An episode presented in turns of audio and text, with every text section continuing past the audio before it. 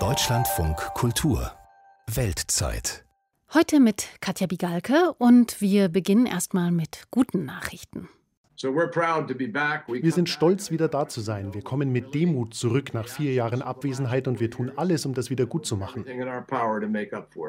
So der US-Klimabeauftragte John Kerry bei der aktuellen von den Niederlanden einberufenen virtuellen Klimakonferenz. Die USA wollen zum Pariser Klimaabkommen zurückkehren. Das hat Joe Biden ja gleich zu Beginn seiner Präsidentschaft klargemacht. Allerdings muss man sagen, drängt die Zeit auch wirklich. 2020 war das wärmste Jahr weltweit seit Beginn der Messungen. Damit sind wir ungefähr 1,25 Grad über dem vorindustriellen Niveau. Dass die Probleme des Klimawandels heute mindestens so virulent sind wie die, die mit der Corona-Pandemie einhergehen, das war auch das erneute Fazit des Weltrisikoberichts des Weltwirtschaftsforums. Last year das letzte Jahr hat gezeigt, dass sich Risiken nicht auf Landesgrenzen oder einzelne Kategorien beschränken. Covid kennt keine Grenzen. Das Gleiche gilt für den Klimawandel. Aber auch wenn der Klimawandel keine Grenzen kennt, so gibt es doch Regionen auf dieser Welt, die sehr viel stärker davon betroffen sind. In vielen afrikanischen Staaten zum Beispiel stellen sich die Menschen schon jetzt auf eine sehr heiße Zukunft ein, auf Wasserknappheit auf der einen Seite, aber auch auf immer mehr Überschwemmungen auf der anderen. In Kenia etwa regnet es seit zwei Jahren auch in der eigentlichen Trockenperiode zwischen der kleinen Regenzeit im November und Dezember und der großen vom März bis Ende Mai so viel viel, dass manche Gegenden regelrecht unter Wasser stehen und auch Menschen in den Fluten zu Tode kommen. Zu viel Wasser haben auch manche Seen. Das hat zwar nicht unbedingt etwas mit dem Regen zu tun, mit dem Klimawandel, aber in jedem Fall. Antje Dikans berichtet vom Baringo-See. Die Sonne geht auf über dem Baringo-See in Kenia. Ziegen laufen ans Wasser, löschen ihren Durst und nehmen ein frühmorgendliches Bad. Ihr Hirte, ein Junge in kurzer Hose und löchrigem T-Shirt, setzt sich so lange auf einen Baumstamm ans Ufer. Etwas weiter hat sich eine Gruppe junger Männer mit Motorrädern versammelt. Sie haben ein Handy lautgestellt und hören Musik. Jeder von ihnen hat große Kanister dabei. Ich hole Wasser für zu Hause. Dafür fahre ich sogar 20 Kilometer weit. Ich versorge meine Familie und wenn etwas übrig ist, verkaufe ich es an die Nachbarn. Der See ist für die Menschen in der Umgebung überlebenswichtig. Sie nutzen sein Wasser für ihr Vieh und für sich selbst. Lange Jahre war ihre größte Sorge, dass der Baringo-See schrumpfen und sie nicht mehr versorgen könnte. Doch inzwischen fürchten sie nichts mehr, als dass er sich weiter ausbreitet. Denn in den vergangenen Monaten ist der See immer mehr über die Ufer getreten, erzählt ein alter Mann. Jetzt helfe nur noch beten, dass er nicht alles mit sich reißt. Sonst gab es immer mal Überschwemmungen, aber die hielten nicht an. Inzwischen steigt das Wasser nur noch.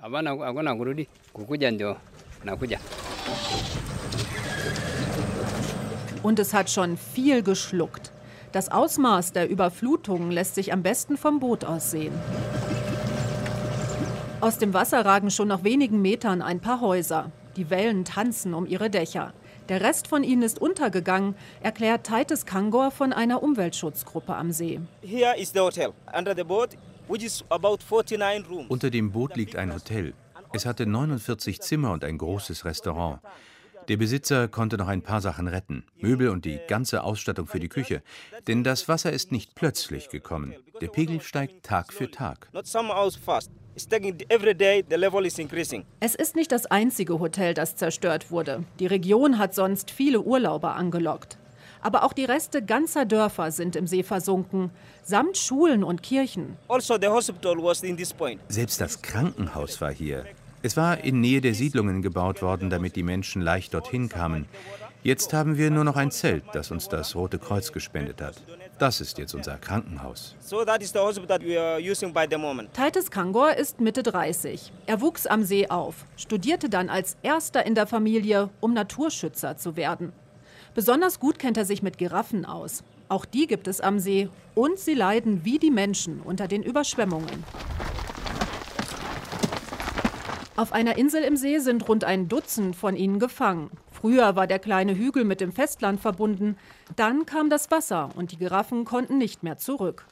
Die Not hat sie ungewöhnlich zahm gemacht. Weil sie hier nicht genug zu fressen finden, lassen sie sich von Wildhütern füttern.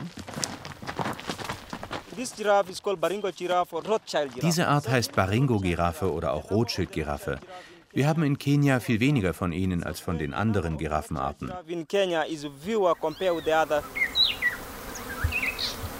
Deswegen sind die Ranger da, um die Giraffen zu schützen. Eine von ihnen hat es besonders hart erwischt. Sie hatte von Akazienbäumen gefressen, die auf einem flacheren Teil der Insel stehen. Doch dann wurde ihr Rückweg plötzlich von Wasser überspült, sagt Wildhüter Charles Lekapai.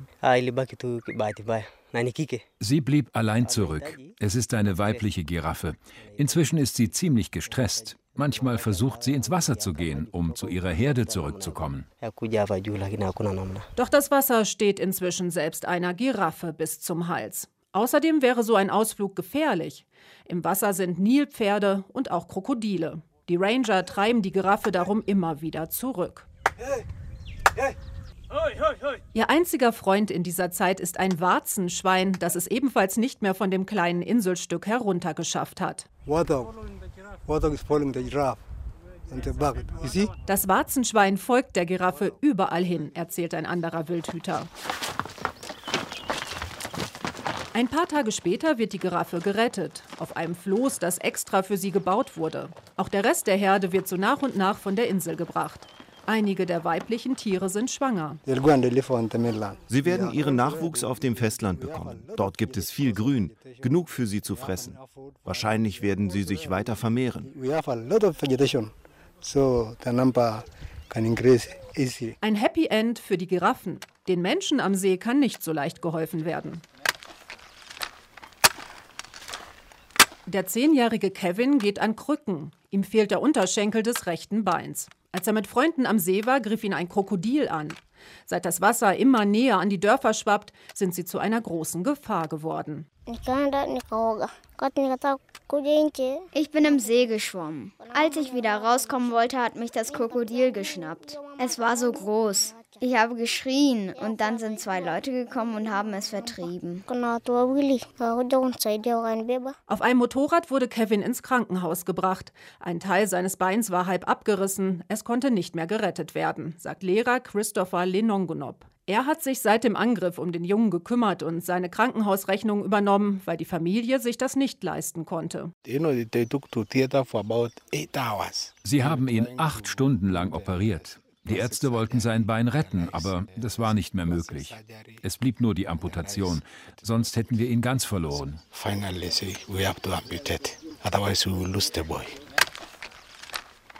Obwohl das alles erst ein paar Monate her ist, kommt Kevin inzwischen gut mit seinen Krücken zurecht. Er schafft den Weg einen Hügel hoch schneller als seine Freunde.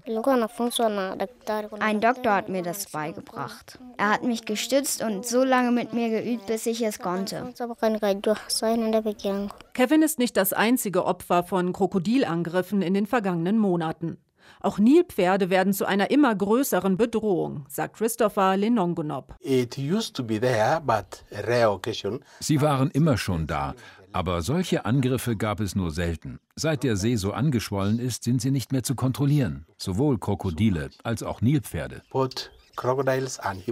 Attacken von Wildtieren sind ein neues Problem, mit dem die Menschen fertig werden müssen. Für viele ist aber schon das alltägliche Leben inzwischen eine Herausforderung.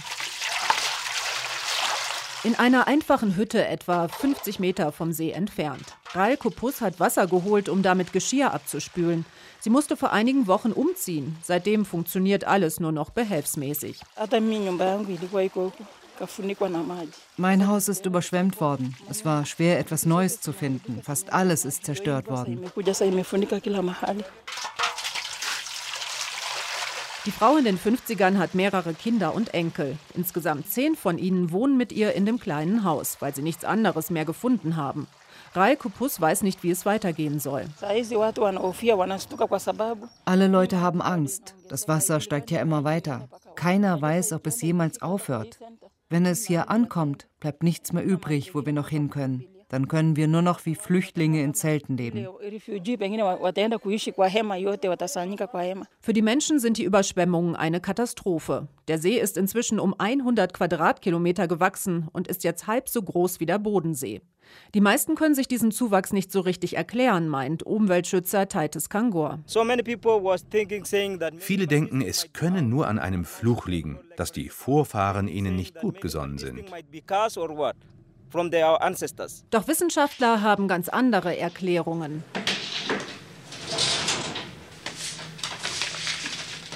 Professor Elias Maranga erforscht an der Egerton-Universität in Kenia die Ursachen der Überschwemmungen. Für ihn steht fest, es gibt nicht nur einen Faktor, der die Überflutungen der Seen im ostafrikanischen Grabenbruch erklären würde. Andere Gewässer in der Region sind ähnlich stark betroffen wie der Baringo-See. Der Professor sagt, das liegt zum einen an der Abholzung. Die Bevölkerung wächst und damit werden auch mehr Lebensmittel verbraucht. In Kenia, wo es sowieso schon viele kleine Farmen gibt, entstehen noch mehr. Es steigt der Druck, dass immer mehr Nahrungsmittel produziert werden müssen. Wir hatten in Kenia große Wälder, die sehr wichtig für den Wasserkreislauf sind. Große Teile davon wurden gerodet, um Platz für landwirtschaftliche Felder zu schaffen. Außerdem werden Wälder zerstört, weil neues Bauland gebraucht wird oder weil die Menschen auf der Suche nach Brennholz sind. Dadurch ist der Boden rund um Flüsse, die in die Seen führen, nicht mehr so gefestigt. Unsere Städte wachsen immer mehr. Bäume werden gefällt, was schlecht für das Klima ist. Sie helfen sonst durch ihre Wurzeln mit, dass Regenwasser auch in tiefere Schichten eindringen kann und sie verhindern, dass die Oberfläche der Böden weggespült wird. Fehlt die Vegetation, kommt es zur Erosion. Zur Regenzeit sind die Flüsse in Kenia inzwischen oft rotbraun vor Schlamm. Besonders in den vergangenen zwei Jahren, wo auch in sonst trockenen Monaten oft heftige Güsse vom Himmel kamen. Der Regen schwemmt Erde in die Seen und hebt diese quasi von unten an. Der Pegel steigt. Ein anderer Grund hat mit den geologischen Besonderheiten der Region zu tun. Mehrere Erdplatten stoßen hier aneinander. Im ostafrikanischen Grabenbruch haben wir drei Erdplatten, die für die Formation des gesamten Systems verantwortlich sind. Das ist die arabische Platte, dann die afrikanische Platte und es bildet sich gerade noch eine weitere Platte heraus, die wir somalische Platte nennen. Diese Platten entfernen sich voneinander. Ein Prozess, der sowieso stattgefunden hätte, jetzt aber nach Meinung des Professors durch den Klimawandel und Umweltprobleme sehr viel schneller abläuft. When erosion is taking place from mountains wenn Berge abgetragen werden und Gletscher schmelzen, gelangt viel Wasser in die Ozeane. Dadurch bekommen sie mehr Gewicht. Das System muss sich wieder ins Gleichgewicht bringen. Wir sprechen von einer isostatischen Ausgleichsbewegung. Was das für die Seen bedeutet, erklärt Anthony Wamalwa von einem staatlichen Unternehmen, das in der Nähe der Seen nach Erdwärme bohrt. Er sieht die Überflutungen schon lange mit Sorge. Weil sich die tektonischen Kräfte verändern, wird das Wasser nach oben gedrückt. Es läuft dann von unten in die Seen. Nicht weit vom Baringo-See liegt der Bogoria-See. Ein ähnlicher Name, aber eine ganz andere Art von Gewässer. Weil auch dieser See schon stark über die Ufer getreten ist, könnten beide bald zusammenfließen. Uh,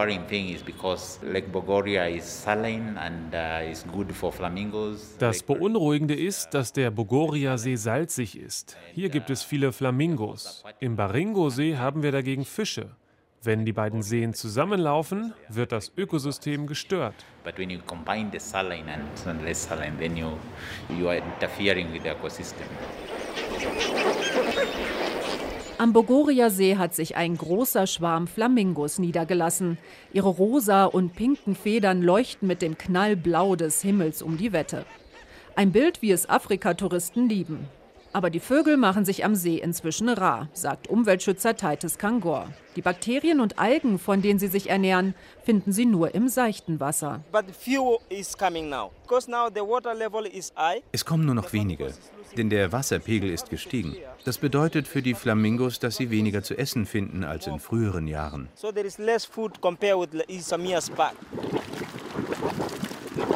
An einer Stelle am Ufer kommt kochend heißes Wasser aus dem Boden.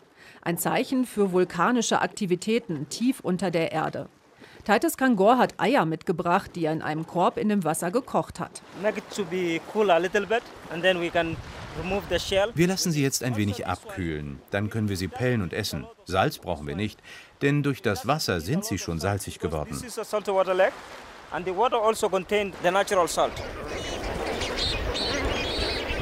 Beim Imbiss in der Idylle zwischen Flamingos kommt der Umweltschützer ins Träumen. Vielleicht ist der Anstieg der Seen doch nicht endgültig. Wir hoffen, dass das Wasser wieder zurückgeht und dass eines Tages die Leute wieder dahin zurückkehren können, wo sie früher gewohnt haben. Titus Kangor will selbst weiter daran mitarbeiten. Er geht in Schulen, um über Umweltzerstörung und die Folgen aufzuklären.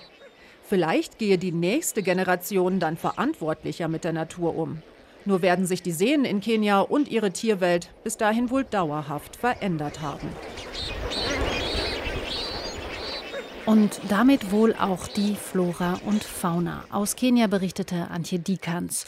Und was in Kenia gerade in Mengen vorhanden ist, daran fehlt es wiederum in vielen Maghreb-Staaten. In Tunesien beispielsweise ist Wasser knapp. Und der Klimawandel und das Bevölkerungswachstum verschärfen das Problem noch weiter. Es regnet kaum noch und es wird immer schwieriger, Menschen und Landwirtschaft mit ausreichend Wasser zu versorgen. Lösungsansätze finden sich zum Beispiel in Meerwasserentsalzungsanlagen. Und darin steckt zum Teil auch viel deutsches Geld.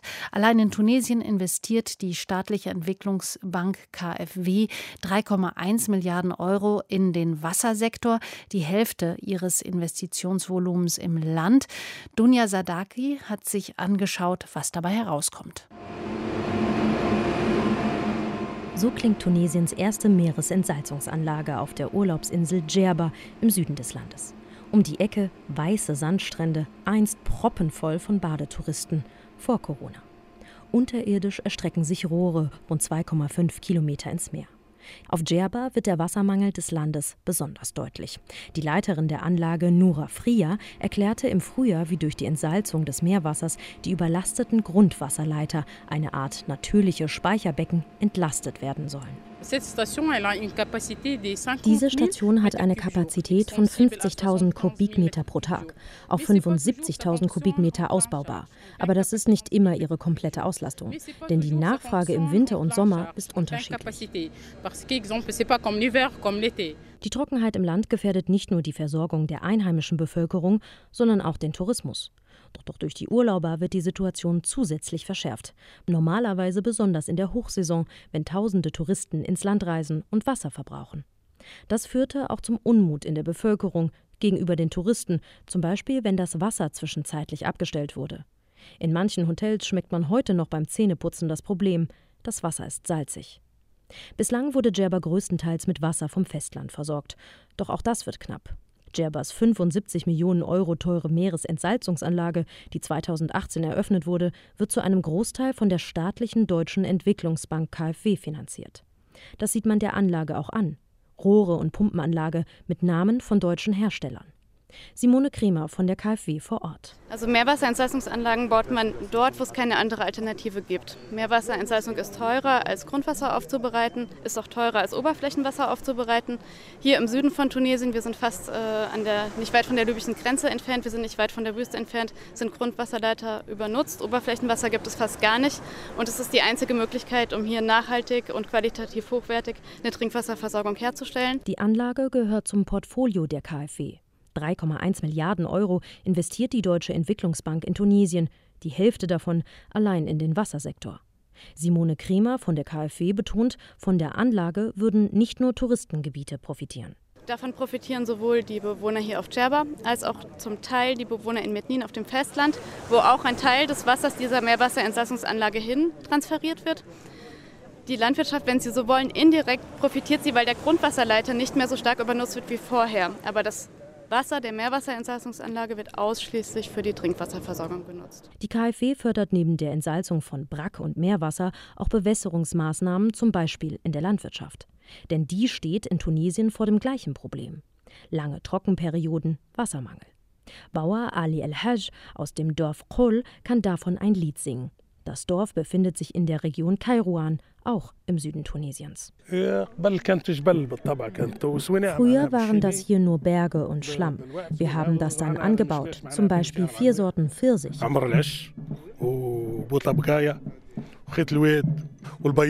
Das sind die Sorten, die wir haben und dann noch Aprikosen.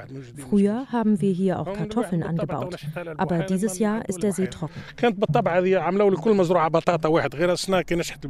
In seinem Dorf El Khol leben rund 40 Familien und 200 Bewohner. Weil so wenig Regen gefallen ist, ist der See dort oft ausgetrocknet. Ein bisher normales Phänomen, erklärt Simone Kremer von der KfW. Also in diesem Gebiet hier gibt es keinen Regenfall, der erlaubt, kontinuierlich das ganze Jahr von Januar bis Dezember zu bewässern. Ja. Sondern dieser Lack führt im Schnitt nur drei bis vier Monate im Jahr Wasser. Das ist statistisch gesehen so, das können wir auch nicht ändern.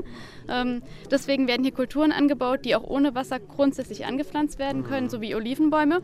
Und wenn es in den drei oder vier Monaten mit dem Lack, also kulinär mit dem Kleinspeicherbecken gelingt, das Wasser aufzufangen, kann es dann der Bewässerung, der Zusatzbewässerung zugeführt werden und steigert dann die Ernteerträge der Bauern in der Region. Um die Bauern in der Landwirtschaft zu unterstützen, finanziert die KfW hier den Aufbau von sogenannten Kleinspeicherbecken. Tunesien arbeitet daran, seine Wasserressourcen effizienter zu nutzen. Dafür muss es seine gesamte Wasserinfrastruktur instand setzen. Ohne ausländische Gelder und Investoren wird das kaum möglich sein. Wasser. Tunesien hat davon zu wenig, Kenia im Moment viel zu viel. Und das war die Weltzeit für heute. Morgen wird es hier um Corona-Gewinner gehen in Indien, der Türkei und in Kalifornien. Ich bin Katja Bigalke und ich bedanke mich für Ihr Interesse. Tschüss und machen Sie es gut.